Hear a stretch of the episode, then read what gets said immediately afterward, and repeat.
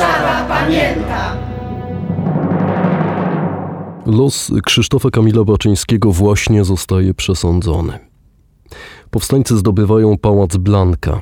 Tam, wkrótce stojąc w oknie, żołnierz poeta przyjmie śmiertelny pocisk. Na razie jednak walka. Tego dnia łupem powstańców pada także arsenał, pałac Mostowskich, Armia Krajowa zdobywa teren Politechniki. Kompania porucznika Zbigniewa Bryma z Dunina ze zgrupowania Chrobry II zdobywa dworzec pocztowy w Alejach Jerozolimskich przy ulicy Żelaznej. Powstańcy nazywają go Żelazną Redutą. Dzięki niej kontrolują linię średnicową. Nowoczesny dworzec powstał w latach 30. w miejscu dawnego dworca kolei warszawsko-kaliskiej. Pozostanie w polskich rękach do końca powstania i mógłby trwać niczym świadectwo do dziś. Niestety nie ma go już w krajobrazie miasta, mimo że przetrwał wojnę. Do dziś przetrwał za to budynek mieszkalny pracowników PKP przy ulicy Żelaznej, Róg Chmielnej. Jego mury pełne są śladów po pociskach. Dziś w Warszawie trudno o bardziej ostrzelany budynek. Świadectwo zaciętych starć. 3 sierpnia tego gmachu nie udaje się jeszcze opanować. Potrzeba jeszcze trochę czasu.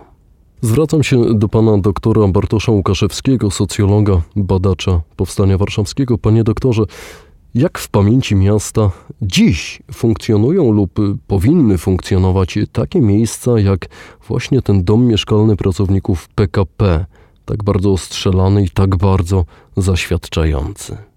Panie redaktorze, tego typu miejsca powinny funkcjonować jako jedynie pozornie milczące lekcje historii. Tak możemy to określić. Z pewnością wiele z ważnych miejsc, które mogłyby stanowić element pamięci zbiorowej, animując prospołeczne działania lokalnych społeczności, to niestety dalej miejsca, które są stosunkowo anonimowe bądź też zapomniane.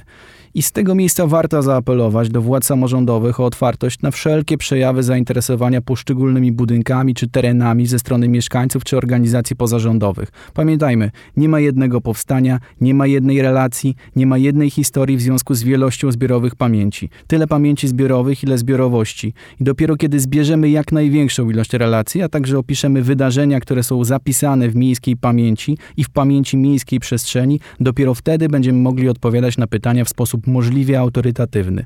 Podczas wycieczek, podczas spotkań niejednokrotnie pojawiają się pytania o przeszłość danego terenu, danego budynku. Wiedza jest jednak fragmentaryczna i to na tyle fragmentaryczna i szczątkowa, że dalej spotyka się głosy, które kwestionują powstańczy rodowód poszczególnych dzielnic. Powiedzmy jasno, walczyła w różny sposób cała Warszawa i okolice. Wspomniany budynek przy ulicy Żelaznej może przekazać więcej niż słowo pisane. Dbałość o pamięć przestrzeni miejskiej jest jednym z kluczowych elementów naszej patriotycznej postawy. Bardzo dziękuję. Zadanie publiczne jest współfinansowane ze środków otrzymanych od ministra obrony narodowej.